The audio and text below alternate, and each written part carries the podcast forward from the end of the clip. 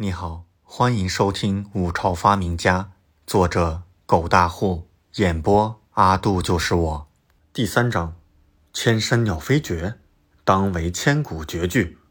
千山鸟飞绝，万径人踪灭。孤舟蓑笠翁，独钓寒江雪。那护城河上，不正是白雪飘荡，孤舟横渡，笠翁独钓。前两句描绘出京城周围之景，以意象无形中写出冰天雪地之时的天地景象；后两句正是点题护城河上之景，应景，甚是应景啊！李准声息寂灭，整个文曲馆也是刹那间声息断绝，落针可闻。所有人都是目光惊愕，满脸震惊。七步成诗。七步便成诗，这个六皇子不是说是个草包吗？怎么会真的做出一首如此优秀的绝句？在场的哪一个没有几分才学，哪能不懂这首诗的分量？意境如此唯美，画面感十足，这首绝句当真绝了。一时间，不少人在内心咀嚼着方才李准所作之诗，越赏析越觉得此时惊艳无比。王嫣然也是美目惊诧，回味着这首诗，内心已然是惊涛骇浪。好一个千山鸟飞绝，万径人踪灭。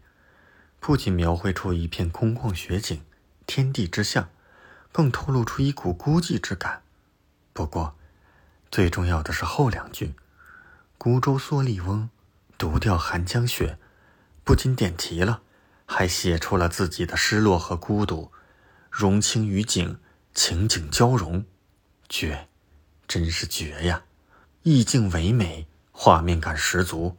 这厉害之处是，这首诗乃是应景而作，而应景韵情才当真是绝妙，真是一首好诗。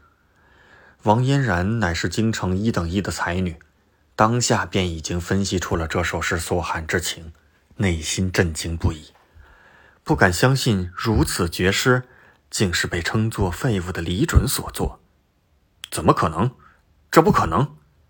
三皇子李乾和五皇子李重也早已是脸色大变，不可置信。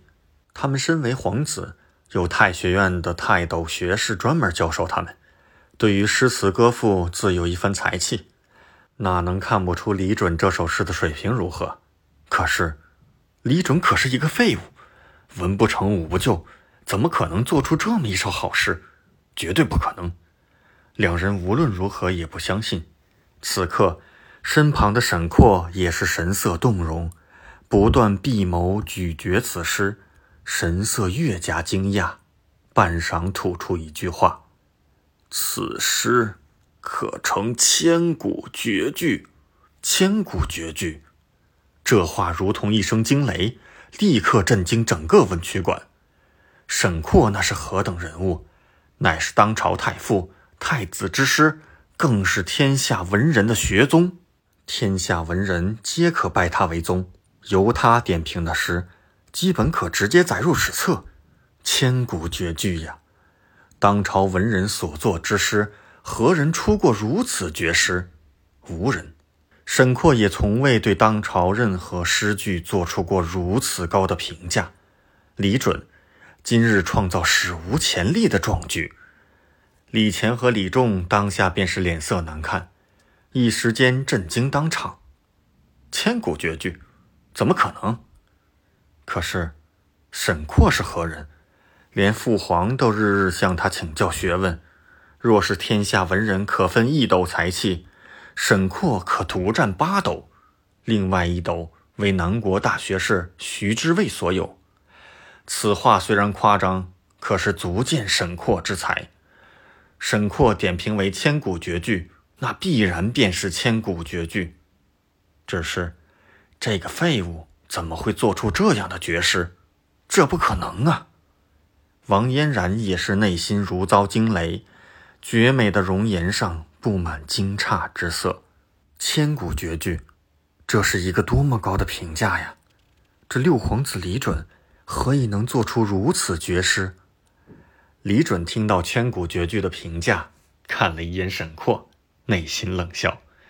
这首《江雪》乃是唐代诗人柳宗元所作，经过上千年的流传，历史早已给出评价，就是一首千古绝句。看来这个沈括却也真是才学之士，并非浪得虚名之辈。虽然这个朝代的官职跟华夏古代不太相同，可是太傅之名，足可见沈括之才学。在华夏古代，太傅一般指的便是皇帝的老师。这李仲出什么题不好，偏偏要自己应景而作，而这景又偏偏撞上这首诗，这可不直接让他送上千古大礼包。李准内心暗笑，但是表面不动声色，朝着自己两位皇兄微微一拜，道：“三哥、五哥，我已经做完诗了。听沈太傅之言，看来我是侥幸过关了。若是三哥和五哥没有额外指教，那皇帝便先告退了。”李乾和李仲脸色难看至极，可是一时间竟是半句话说不出来。他们不相信这诗会是李准所写，可是这是李准当着这么多人面所做，他们也找不出作弊之举，当下自然是哑口无言。李准微微一笑，缓步退出文曲馆。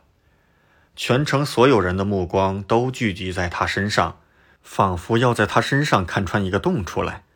王嫣然美眸深凝，也是一直看着李准走出文曲馆，他的内心早已经是汪洋四溢。这个六皇子，难道以前废物之态都是装的，只为隐忍至今？如果真是如此，那这个六皇子也太可怕了。明明身负千古才学，却一直不显山露水，一忍便是17年，这简直不可思议。王嫣然美眸一动，立刻起身，对旁边的丫鬟小朱道：“小朱，走。”丫鬟小朱眼眸惊诧，还停留在方才的震惊之中，此刻听到自家小姐的声音才回过神来，吃惊道：“小姐，六皇子好厉害呀！”小朱这一声不大不小，却让众人听得清清楚楚。李乾兄弟俩的脸色当即便是更加难看。文曲馆外，杨忠看到自家主子出来，看着有些愁眉不展，以为李准没能做出诗句，立刻便是上前安慰道：“殿下，那诗词歌赋也不是寻常人能做出，殿下也不必如此在意。